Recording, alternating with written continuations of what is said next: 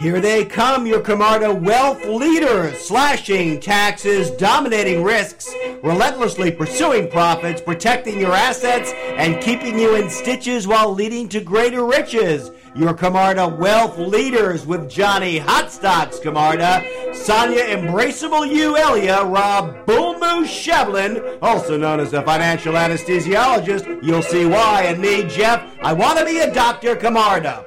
You're listening to the Camarda Wealth Leaders on WER, Camarda Wealth Education Radio. Let's face it, wealth matters to living a longer, better life for you and your family. Our goal is to painlessly educate you with uncommonly shrewd advice to help grow and protect your wealth. And while we aim to keep you laughing all the way to the bank, never imagine we're not dead serious about money. Jonathan Camarda is a certified private wealth advisor, certified financial planner, chartered market technician, chartered financial consultant, certified fund specialist, chartered life underwriter, is board certified in mutual funds. Jeff is a certified financial planner, chartered financial consultant, chartered financial analyst, certified fund specialist, chartered life underwriter, and board certified mutual funds. He's also an enrolled agent admitted to represent clients with unlimited IRS practice rights, holds a master's of science in financial services, and is a PhD student in the American College's Financial and Retirement Planning doctoral program. Besides being Camarda's chairman and chief investment officer, Jeff is also a working research academic in wealth matters. The Camarda team believes deeply in financial education and expertise and is proud to have Dr. Tang Wei as our chief financial analyst, who is also a university professor and working wealth research academic. Camarda Wealth Advisor Group offers private wealth management, including no commission portfolio management through Camarda Financial Advisors and other financial services as described in our boring end of the show disclosure. Folks, welcome back to yet another edition of Camarda's Wealth Education Radio. You're here with me, Jeff. I want to be a Dr. Camarda, Sonia Embraceable You, Elia, Rob Bullmoo Shevlin, also known as the financial anesthesiologist. Boy, sounds like you're going to keep us up today, Rob. And uh, my brother and partner, Johnny Hot Stocks Camarda. have a very exciting show for you today, folks. Uh, does focusing on some of the continuing problems in finding, understanding, evaluating a good financial advisor, some of the some recent uh, regulatory action, um, and uh, some profound differences that uh, a lot of folks really have, uh, probably don't have information on. Um, and some real interesting results from one of my academic studies that will be revealed here for the first time. Uh, we're also going to look at continuing problems in the life insurance market, particularly for seniors that products are not performing as expected and, and some of the real tragic consequences of that. Uh, we want to focus on a couple of our portfolios, Columbia and Chartis, that continue to produce results that we are extremely proud of, and I think you'll be uh, very, very excited to hear how well these have done um, the, over the past year in what's been a very turbulent and, uh, um, and sideways market especially as we approach uh, the fall and, and wonder where the U.S. market is going from here. There's a lot of folks that are really uh, concerned that we may be looking at a correction or worse, and then, of course, uh, we'll wind up with uh, uh, the, most, most, entertaining part of the show, Jonathan and his philanthropy of different celebrity voices giving us a stock market update. So let's get into this first thing, Rob, that hit the paper, the, the, Wall Street Journal, and other outlets um, mid August, uh, Edward Jones was fined $20 million uh, by the SEC. $20 million. And um, have you had a chance to, uh, to really dig into that? Uh, not yet. Okay. But, I, but I did come across an article this morning uh, that also you know addresses it. So I'm taking, I'm feverishly checking it out. All right. Well, go ahead and uh, while you're you're enfevered over there, I'll kind of give our audience uh, salient highlights. Uh, so this has to do with municipal bonds uh, which is still one of the most poorly disclosed and uh, opaque uh, aspects of the securities markets. These are tax free bonds that, that, you'd purchase from a stockbroker, and there's very, very wide uh, uh, disparity in the actual value of the bonds and some of the prices that investors pay for them or, what they, they get when they decide to sell them. That they're uh, opaque and, and the, the markups or mm-hmm. excessive compensation on top of the bond's real value has been a problem really for decades that we have commented many times on the show before and actually done some client case studies with you. Uh, but in, in, this most recent iteration, Uh, the SEC's, and this is the first time the SEC has really, and appears to be very aggressive initiative, um, been uh, the first pricing related case against an underwriter selling new municipal securities. And the gist of this is that they agreed on what the prices would be for new muni bonds offered by a municipality um, say a thousand dollars bond, whatever it was, and they said they sell for a thousand. But instead of selling them to their clients at a thousand, they marked them up even on top of that. And the implication is not only did they get the underwriting concession, they got paid by the municipality, uh, typically 10% or so, uh, for floating the issue, but then they, they double dipped and took another percentage on top of it. Yeah, they and, took it into their own inventory and then they sold it at higher prices, which uh, is definitely a no-no. And it, like they just waited for it to start trading, you know. So they had this new issue that they took themselves. So there's a lot of very troubling issues uh, um, on this. But it really goes, and, and, and, again, folks, if you have municipal bonds, if you have uh, um, are considering municipal bonds, uh, which is, is also, you know, there's a lot of risk with where interest rates may be going you really want to have a very detailed, sophisticated, learned opinion as to what your uh, commission costs are. Because very often you may buy a bond for a lot more than it's worth and a lot more you can sell for the next day, and most of it is excessive sales compensation. Rob? You know, over 13,000 people were affected by this. I mean, that's a not an insignificant number of people. And I'm sure, you know, these people trusted, you know, the people that they were working with you know, they knew they probably were getting paid, but they didn't know that they were being taken advantage of. And you just got to figure if this is just one example of what may go on every single day. And it really does. You know, we've had cases on uh, on the show. We talked about, I think, uh, uh early summer, where one fellow, a doctor, had a million dollars in municipal bonds with a big wirehouse, and he actually paid more than they will mature to. So he said, okay, hang on to your bond. Usually the argument is you hang on to your bond, at least you'll get your money back when it matures. He paid more. He was going to go down in value every day until it finally matured. Yeah, I mean, and this, he didn't know that. Yeah, this just shows, you know, when people look at this statement, there are hidden expenses that are, you know, often involved that you don't see. And then you have something like this come up that I'm sure, you know, the statements probably would have been hard to discern what happened there the uh, it, it, it, really is opaque unless you look on the confirmation on the back in the uh, um, uh, the very uh, faint uh, and small print to find out what capacity. Still doesn't tell you. It just says did the broker act as an agent or principal uh, in a transaction, and if they're a principal, it means that they sold you their own property, but you still have no idea what they actually paid and, and or, or, or, or how much extra they charged you. Um, and the, the journal uh, comment, the comments that, that especially with today's low interest rates, brokers' compensation uh, can really affect uh, uh, investors' returns. And if the broker takes even a little bit more, um, you could really flip it from a, media, a meager return to, to a loss. Um, and especially troubling because small investors make up something like 70% nearly in all of uh, the municipal uh, bond market.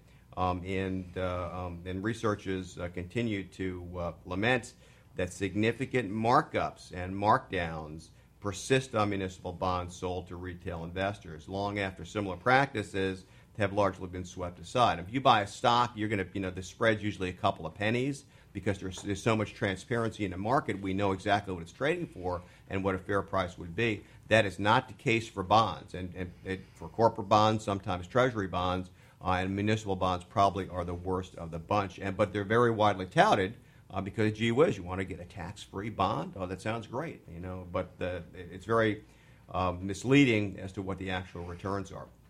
So. Uh, Jones uh, um, got smacked uh, $20 million. This is interesting, and we'll seg into our next discussion. One of the, the players uh, um, at Jones, a, a, a Ms. Wishman, uh, agreed to pay a 15th, and she's the, I guess, the architect of, uh, of this profit strategy for Jones, um, agreed to pay $15,000 and will be barred from working in the securities industry for at least two years. So she's got two years out, and then she can come back and, uh, and do this sort of thing. And it really is amazing how slight the, um, the, the, sanctions are, you know, for people that, that really uh, um, commit pretty egregious uh, acts uh, in the investment market. So, uh, any any uh, um, final commentary on this before we kind of seg into the next topic, Jonathan or Sonia? I I just like to ta- say it's kind of scary. Two years is just enough time for people to forget what's happening right now. and it's a great opportunity for her to come back into um, the marketplace and make a ton of money for herself. It, it really uh, it really is astonishing. Again, not, we don't mean to, to, to, finger Jones as it as it as it uh, were here. That's uh, this is pretty pretty typical practice, standard operating procedure for most broker dealers that are involved in a municipal bond market. And I, I think it's an important point again um, to uh, uh, to mention it that the retail investors, the folks, you know, you folks out there uh, listening to us uh, out of Jacksonville and out of Tampa, um, probably don't have a very deep appreciation, most of you, of the difference in duties that are owed to you by a stockbroker or insurance agent or a registered investment advisor, especially since we all call ourselves financial advisors these days. You look at the commercials or the business cards. You know, if you're talking to somebody at, at, at Edward Jones because they're in the paper, but it really could be anywhere, odds are they're going to call themselves a financial consultant, a financial advisor, a financial planner. Um, but the, the distinction in time they get paid and what their duty to you is usually different. Because if they are a Series 6 or 7 FINRA um, sales agent, a broker, stockbroker that, that, that, authorize, or that licenses them to sell the stocks or uh, municipal bonds or, or uh, mutual funds or other securities on a commission basis, their duty is not to you. It's it's really to their employer themselves. And they have a suitability standard uh, that uh, they are they're required to uphold. But but a suitable investment, you know, can be a huge commission investment or a slight commission investment. And the fact that if you pay a big commission, you make a lot less. Your return is uh, unavoidably lower, but it's still just as suitable as something that would drive your wealth better. As uh, we approach the uh, end of the segment here, uh, Sonia Embraceable, you thank you so much. Uh, Sonia is reminding me to let you know that uh, we should offer you a, a copy of our brand new report the nine dangers facing today's investor and what to do about them. And this particular issue uh, is very thoroughly explored in, uh, in that report, as some, some other important ones as well, as to how to really ferret out what your relationship is with your financial advisor and if they're working just for you or maybe they're working uh, uh to drive somebody else's profit bus before your own and, and what you might be able to do about that. Okay, stay with us, folks. Uh, we have a lot more um, in, uh, in this weekend's uh, radio show, and we're really going to dig into some of these other problems with stockbrokers and how to understand what you're dealing with with a financial advisor. Stay with your Camarda Wealth Education Radio team. You're listening to the Camarda Wealth Leaders on WER Wealth Education Radio. This show is previously recorded. For private or on air questions, or to request free white papers or other educational materials, or to schedule a complimentary no obligation consultation about today's or any other wealth matter, call us at 888 Camarda. Write it down, folks 888 Camarda. That's C A M A R D A, Charlie Alpha, Mike Alpha, Romeo, Delta Alpha. 888 Camarda. Call it now and keep it handy for wealth emergencies. Camarda Wealth offers complimentary, that's free, folks, portfolio reviews to listeners. Get us your statements, and we will thoroughly examine your portfolio, give you opinions on the risk and quality of each position you own, as well as how wisely we believe the whole thing holds together and how efficiently it addresses your needs and goals. At the same time, we'll also opine on how protected your assets are from financial predators, your estate plan, tax savings opportunities, and other ways we can think that you can cut risk, avoid probate, save money, and just plain get richer faster. Did I mention this service was free? Just call us at 888 Camarda. That's C A M A R D A. 888 Camarda to set up your free portfolio review now. Folks, welcome back with your Camarda Wealth Education uh, uh, radio team and continuing our discussion of some of the things to watch out for uh, with financial advisors, understanding their relationship and their duties to you, when uh, things you might want to consider in, in uh, making or keeping a relationship. Um, and we're going to talk about a Wall Street Journal study from last year, uh, 2014. that was summarized in a paper and then a deeper semi academic study, which produced some pretty um, astonishing results and really was the, in, the, inspiration for an academic study that I recently concluded as part of my PhD studies that yielded some astonishing results. I, don't think you're going to believe uh, what we have to share with you later on the program, and those results will be released uh, publicly for the very first time on the show today. Uh, but the Wall Street Journal um, last year was interested in the question Uh, do folks that um, have a hard time passing the stockbroker's license exam, the Series 6 and the Series 7, which all of us here in this room have taken, and I think we pretty generally agree they're not that difficult. You have to study for it, but it's not as if you have to go to law school or medical school. I mean, I, I think that uh, um, I was able to, to pass it uh, with a week's worth of study, uh, and never having studied finance before back in the 80s. So, not tough exams. But the, the journal was interested in um, do, do people that have a hard time passing an exam or get poor scores have more problems as practitioners? And the, uh, um, the these licenses are orchestrated uh, by the financial, uh, um, by FINRA, which is the Financial Industry Regulatory Authority. Um, and uh, uh they conduct the examinations, and their position, kind of surprisingly, has been that there's no relationship between the scores on the exam and the quality of practice. And they refuse to release this information for study. It's very difficult. We'll talk more about this later on. They refuse to release this information for study, even to the Wall Street Journal. So, what the Wall Street Journal did instead was because the states also have uh, um, the securities uh, um, oversight obligations, uh, there's the Series 63 examination, which is state securities laws, which is probably the easiest of those that we took. I think you'd all agree, Jonathan um, and, uh, and Rob and Sonia. You, you Definitely. Um, the 63, the blue sky exam was pretty easy, right? Compared to the Mm-hmm. 7, it was much easier. And even compared to the 6, probably, um, which is like a watered down 7. So they were able to get state securities uh, um, uh, data.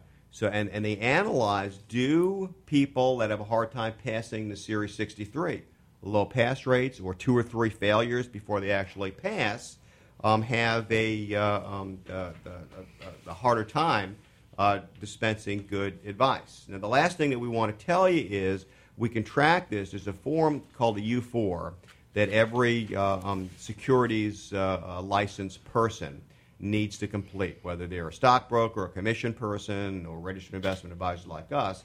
And on this U4, there are something like 57 questions of disclosure events. Have you ever been convicted of a misdemeanor? Have you ever been accused of investment fraud? Has a court ever found you um, guilty of stealing somebody's money? Those kind of questions, right? There's, there's more a, a variety of areas. And uh, so the journal looked and they spent bankruptcy, have trouble getting a bond, civil judicial, uh, customer complaints, regulatory actions, judgments, um, that sort of thing. So the journal conducted the study to see um, if uh, they were able to find a relationship between scores. And uh, a couple of you have read uh, this article this morning. What was your take on the conclusions that you read, Sonia? It was very frightening. T- tell me why. Um, definitely. I mean, well, number one, the the connection between um, the the number of people who are not passing the test and who continue to work in the industry, and not only that, but the ne- connection that they have to particular firms. And I know that this was just for a small piece of the country, Well, actually, this one, the, the, the journal study was like 27 states. right? But I mean, the the the piece that was just about New Jersey Right. and the migratory patterns between Right. firms, and so So they- tell, tell us a bit more about what you saw there. Right. So um, there was a group of firms that were um, what's decertified. I don't know Right. what the right word is. Um, but there was a big correlation between those firms and a group of registered representatives who also had disciplinary action on their their U4. Um, they kind of just migrated from firm to firm that had troubles. So the reps had troubles, the company had trouble. I don't know if there was any connection to their scores, but not a good loop. But, but, a, but a problem there. Do you have a comment, uh, Rob or Jonathan? Yeah, no. I mean, essentially, if I may, Rob. Uh, yeah, uh, as far as the, uh, you know, kind of a, uh, a, uh, a few points is uh, failing of tests. Uh, you know, uh, you know, which kind of makes sense uh, intuitively, but you never really make that link. I think psychologically at the, uh, you know. Uh, But if you go to the doc, you want the one that had a hard time, you know, did he flunk medical school three Right. times? You finally figured it out? Right, and then you notice the other thing too is, and, and of course the CFP and a lot of these other designations, CFAs look into uh, bankruptcies and as such, and you also notice it kind of makes sense, doesn't it? These people are giving financial advice, and the highest uh, uh, bankruptcy rate certainly is highly correlated with issues that they have with client situations. I wonder how that happens. And then, yeah, the other thing is, is one of my favorite, and I say that facetiously, uh, not ha ha, but one of my favorite is the migratory patterns, uh, kind of like herds of elephant. Uh, when you say migratory patterns, you mean these brokers going from firm right, to firm right. to firm. So they have problems, and a lot of them, you know, they're kind of the birds of the same feather, right? They flock together, and they go to these firms, and as long as production's at a certain level, it just goes to show you the environment. And most of these firms, if they can hit the ball, will deal with, uh, you know, with the off the field stuff, uh, you know. Uh, and allow these guys to just migrate and then infest themselves until more problems arise. So. Yeah, so, so, your, so your point is a good one there is that the firms care more about their sales production than the ethics or quality of the advice. Right, just like the NFL cares more how far you can throw the ball, how many completions you pass, and uh, you know if you beat your wife, uh, you know it might go in the back page, but they'll still sign you. So, yeah, or you know you can still you can deflate a little bit and still uh, still remain in the game.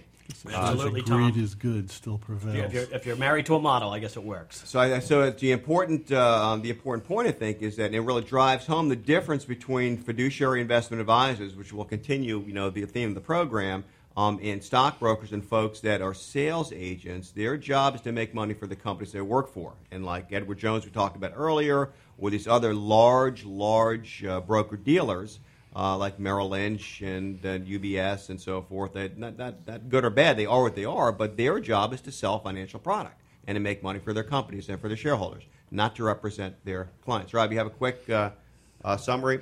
Well, I guess one of the things is, you know, how do you go and go about finding out about these issues? I mean, I always thought that BrokerCheck, you know, was a good website to go to. I've always looked up advisors on there, and what's interesting is when you see some of the disciplinary uh, findings or you know judgments that they've had to pay but what about how many times they've had to take the, an exam if they failed it? Yeah so let's kind of wrap that up with the, the journal's findings and because uh, that's a good point on because BrokerCheck really doesn't give you that much information as much as you might like. Um, but the uh, the journal found that, that some 51,000 brokers or about 14% of the sample total had failed a relatively simple series 63 at least once. Uh, and the authors of this study um, uh, for the journal found that uh, uh, black marks such as criminal charges and firings increased with the number of failed test attempts, and those who failed at least three times, including employees at some of the largest brokerage firms with the best names you would think, failed at least three times were much more likely to be accused of unauthorized or excessive trading, churning, unsuitable or high pressure sales, misrepresentations, and fraud.